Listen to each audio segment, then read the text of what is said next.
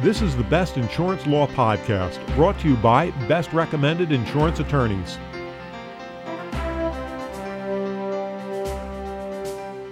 Welcome to Best Insurance Law Podcast, the broadcast about timely and important legal issues affecting the insurance industry. I'm John Czuba, managing editor of Best Insurance Professional Resources. We're pleased to have with us today attorney Thomas Pritchard from qualified member law firm Vernis and Bowling. Thomas is the managing attorney for the firm and is based in Charleston, South Carolina. The firm also has a Columbia, South Carolina office, and Thomas provides legal services for the entire state. His practice areas include construction defect, automobile liability, professional liability, and product liability. Thomas is well versed in all aspects of insurance defense and general civil litigation. His civil trial experience includes having tried more than 60 cases to verdict, he has also participated in more than 250 mediations. Thomas is also a certified circuit court mediator by the South Carolina Supreme Court Board of Arbitrator and Mediator Certification, and Thomas was first certified in the year 2011. Thomas, we're very pleased to have you with us today. Thank you so much for having me this morning. Today's topic is the complexity of South Carolina construction defect claims, so, Thomas, for our first question, is there anything unique about South Carolina construction law? Unique is, uh, I think, absolutely South Carolina construction law is, to me, fairly unique in that there seems to be a whole lot of creativity within the uh, plaintiff's construction bar in um, creating cases where they might not otherwise be. And I think that probably that one of the big issues there is in class action litigation. Uh, South Carolina courts really don't uh, don't look hard into preventing plaintiffs' counsel from bringing class litigation in these residential construction cases where you've got multiple single family homes in a neighborhood developed by the same developer and um, to me, that makes it a little unique in that the cases themselves don't really lend themselves to being class cases because you have lots of houses with lots of different um, exterior cladding, lots of different issues, but yet the courts are turning them into class action cases nevertheless. Thomas, what constitutes a construction defect? A construction defect is any deficiency within the construction of the home that leads to a failure of any component of the home's intended uh, use. Primarily, for instance, uh, if uh, flashing is not properly installed, obviously that creates an issue whereby water intr- intrudes into the home. Material decomposition occurs, things of that nature. So it's it can be anything from a from lack of proper flashing to lack of proper product selection to lack of proper installation of any of material component parts. Thomas, what are some common building defects? Well, we're, we're seeing a lot of, of windows and doors, especially, but always, always, always, we're going to see um, inadequate framing and flashing, particularly of rough openings, uh, again associated with windows and doors, improper installation of exterior cladding, uh, more so in the areas of masonry and brick um, than in traditional um, wood siding or even Hardie siding. Now, of course, um, you know the the old synthetic stucco problems have sort of run their course now because they've gotten into even though synthetic stucco is still used, the application process is different now than it was before, where we saw a lot of problems in the past. Thomas, are there any current trends in construction claims?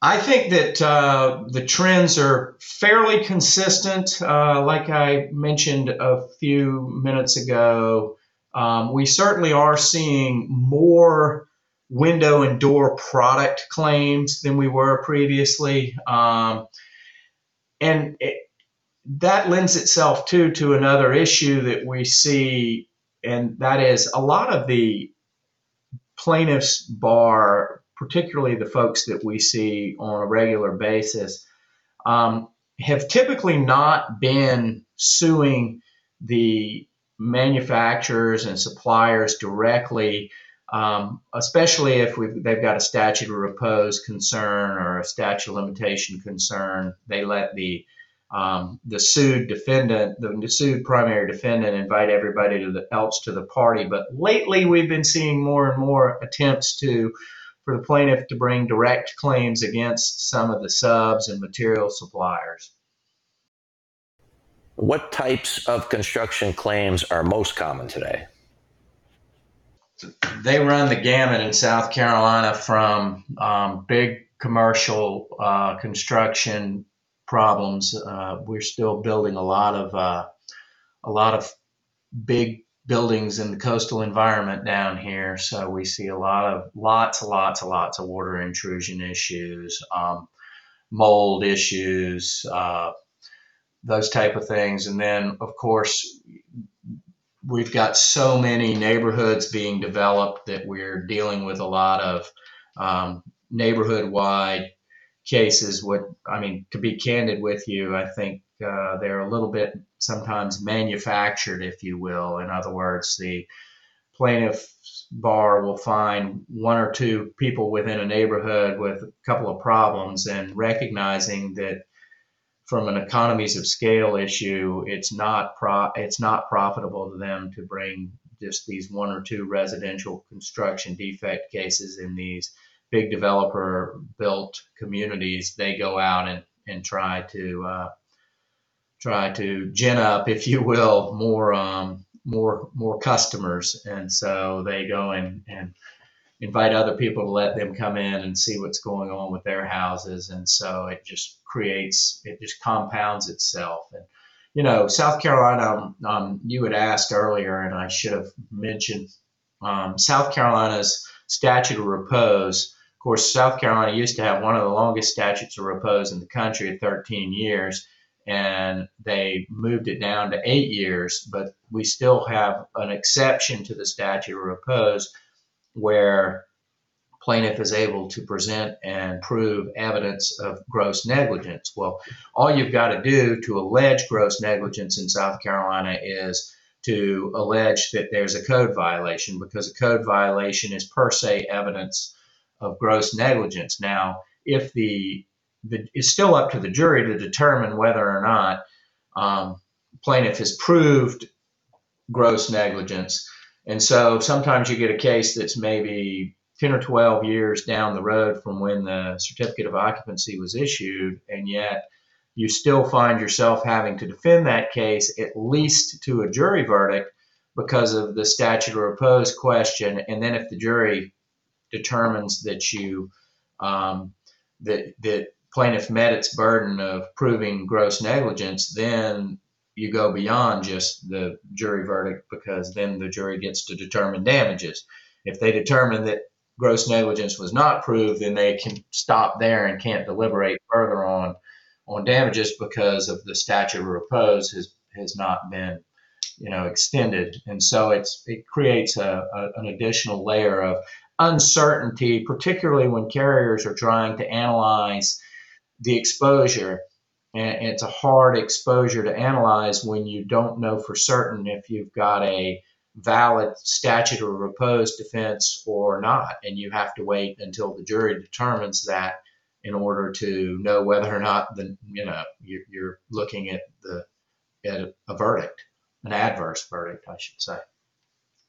Okay, Thomas, I'm just going to go back to something you referenced a short time ago uh, about what you're seeing in South Carolina with contractors going through and uh, I guess sort of trying to get neighborhood uh, homeowners to kind of piggyback together. We actually had a, a, similar thing happen here. I live out in Pennsylvania, I have for 20 plus years. And the development I'm in, they tried to come through and claim it was hail damage to the rooftops. And uh, there were at least a handful of homes that, that took advantage of that and, and kept that contractor in business for the better part of a year, a year and a half. Are you seeing it with roof, rooftops in South Carolina, or are you seeing it with um, with other areas as well with those types of incidents? Oh, gosh, it's I mean, it runs the gamut. So, for instance, one I was recently involved in, a big component of the early claim was that uh, that the site preparation was inadequate, such that it led to um, ponding in backyards after rain events and and causing water, you know, um, to stay in the backyards, and in some instances get into the homes through door openings and things of that nature. And so that, you know, that can piggyback. Sometimes you might just have one or two houses in a neighborhood that have masonry uh, masonry um, siding and they have cracking and settling or whatever and they get in there on that and once they get into the neighborhood and take a look at what's going on there, there's obviously not every house in the neighborhood has masonry. Some of them might be vinyl, some of them might be Hardie some of them might be brick, whatever the case may be.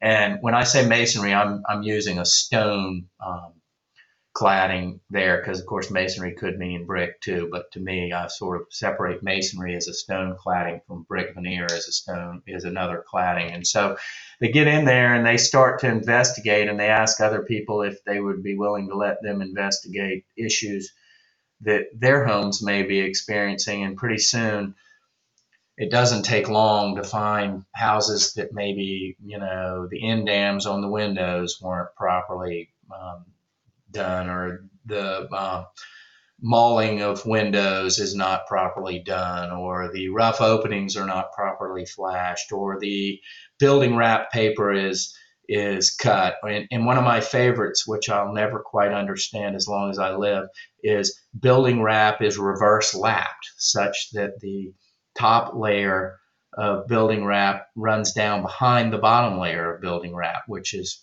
obviously completely counterintuitive to how water management systems are supposed to work. And so they get in there and they find these defects, and then pretty soon it's a class action. You know, all it takes is a few, and they get a class going, and then everybody is along for for a long, long ride. And of course, that you know lends itself to most of these national builders try to have arbitration provisions in hopes of forcing everything into arbitration so that they can uh, spend less money and, and less time to get a case ready for trial. And candidly, they'd rather be in arbitration because um, jurors are less sympathetic to the right side of the V, as I like to call it, than they are to the left side of the V because with the exception of the top 10% of the people in this country, most of the rest of us, our home is the uh, largest single investment we'll ever have.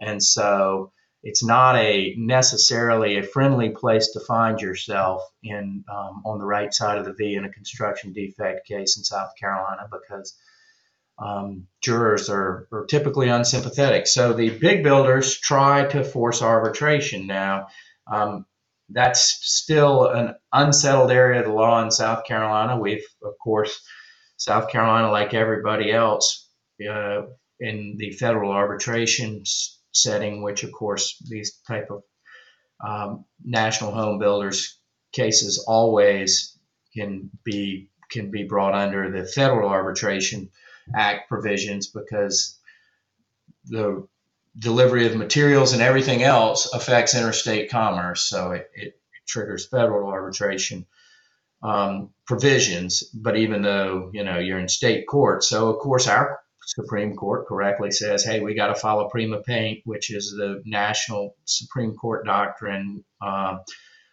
that requires our courts to look only at the arbitration provisions to determine whether or not they're oppressive. They can't look at the whole contract and say it's unconscionable or unenforceable or oppressive or whatever. They have to look solely at the narrow arbitration provisions. And there have been more than one instance where our courts have determined that just looking at the arbitration provisions, they're unenforceable. Uh, a, a, recent case just uh, was a 2022 South Carolina Supreme Court case D'Amico versus Lennar, Carolinas, and that ironically the Court of Appeals reversed the circuit court where the circuit court said no, the arbitration provisions are unenforceable.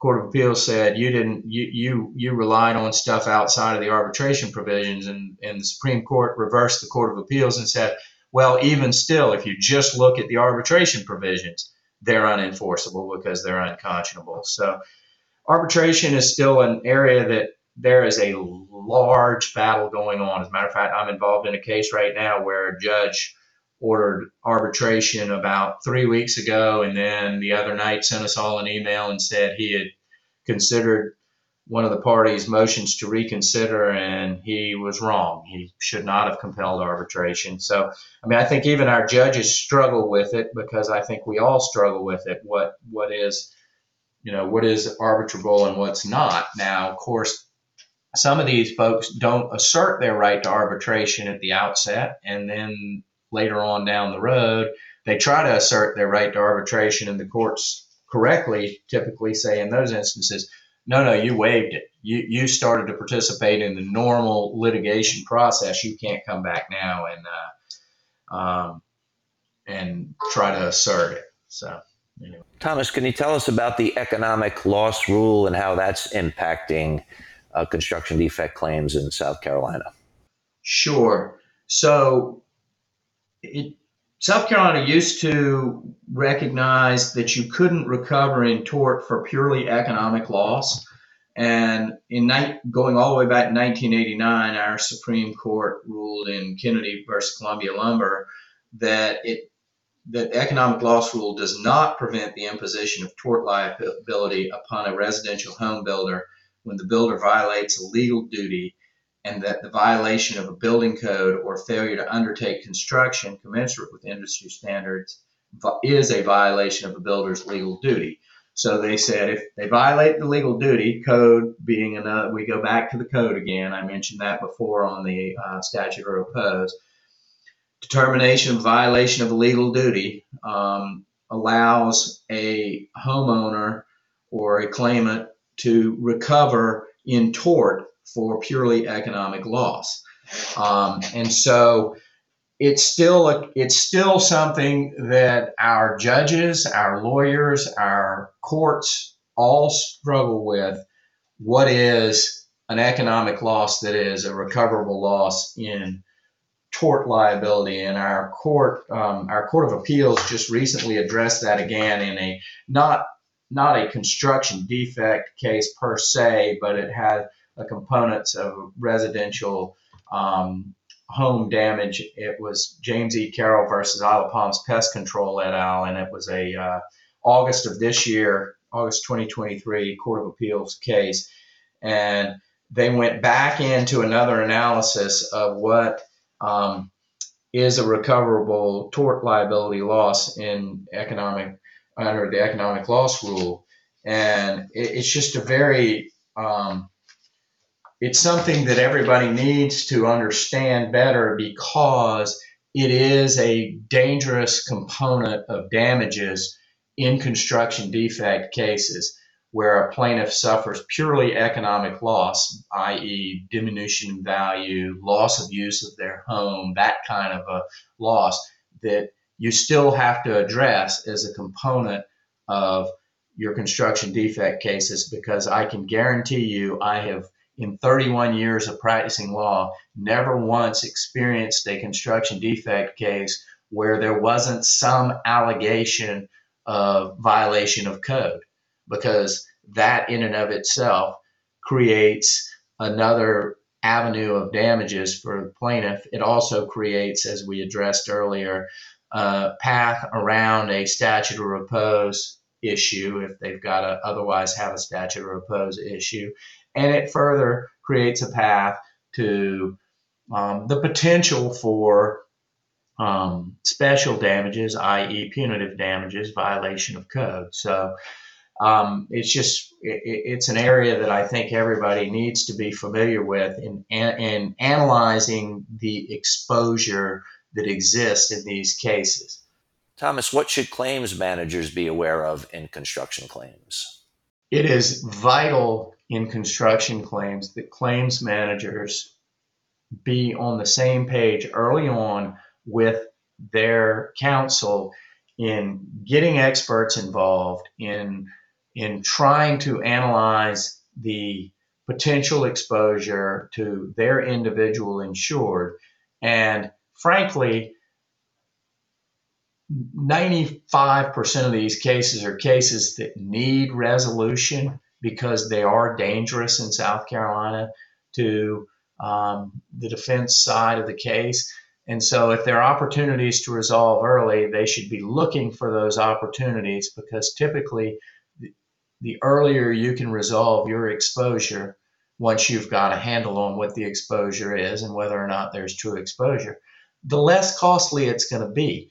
And I think that frankly, they're a the plaintiffs bar, the significant plaintiffs bar, the folks we see regularly in South Carolina, are very good at what they do, and they know how to um, work these cases up. They're not afraid to spend the money to work them up. So the other side needs to not be afraid to spend the money to defend them, but the other side needs to understand that these folks are very good at crafting resolutions with individual parties on the defense side in such a way that it, if anything, broadens the exposure to the remaining defendants because, of course, we've got joint and several liability, and they craft frequently releases with individual entities that are issue related releases so they might take an issue off the table without taking the whole the whole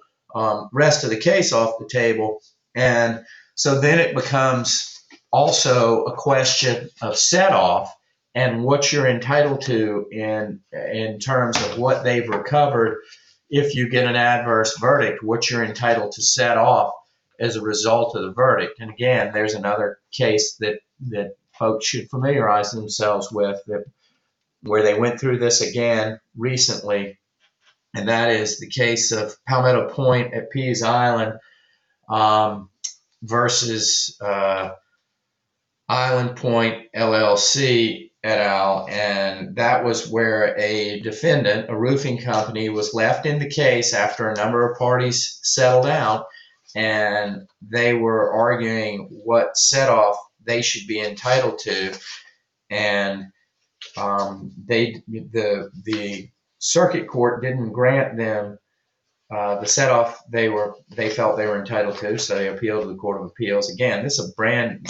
fairly brand new case. I said, let me look to see when it was decided by our court. June 28 of 2023 was decided by the Court of Appeals where they go into another analysis of set off, and it's and it's something that I frankly think that even we as lawyers sometimes struggle to articulate, uh, both to our carrier clients as well as to the court, on why we should be entitled to the set off we should be entitled to.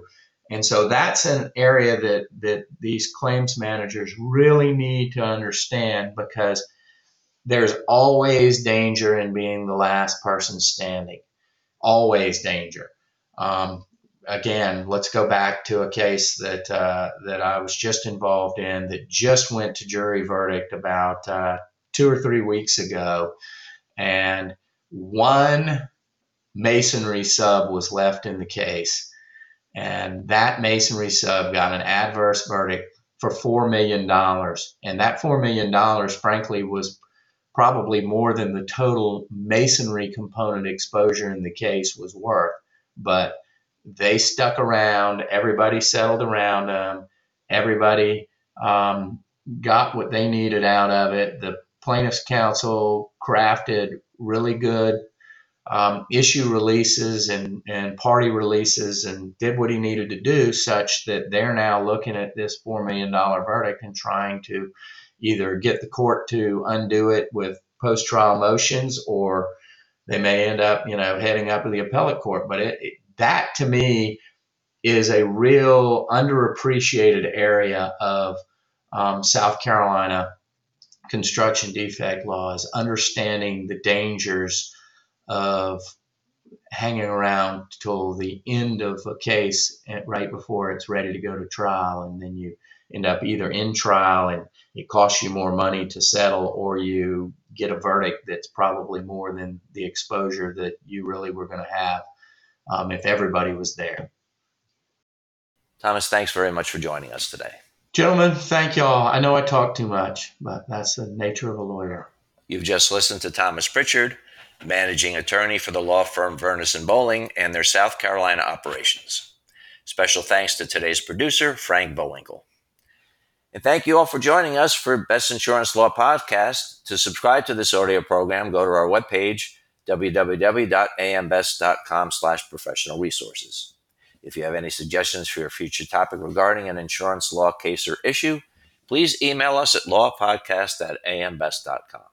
I'm John Czuba, and now this message.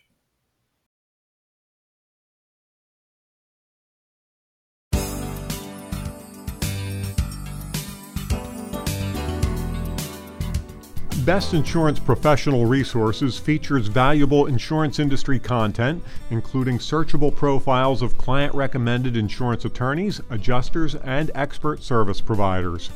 Brought to you by AM Best, known worldwide as a respected source of insurance industry news and information.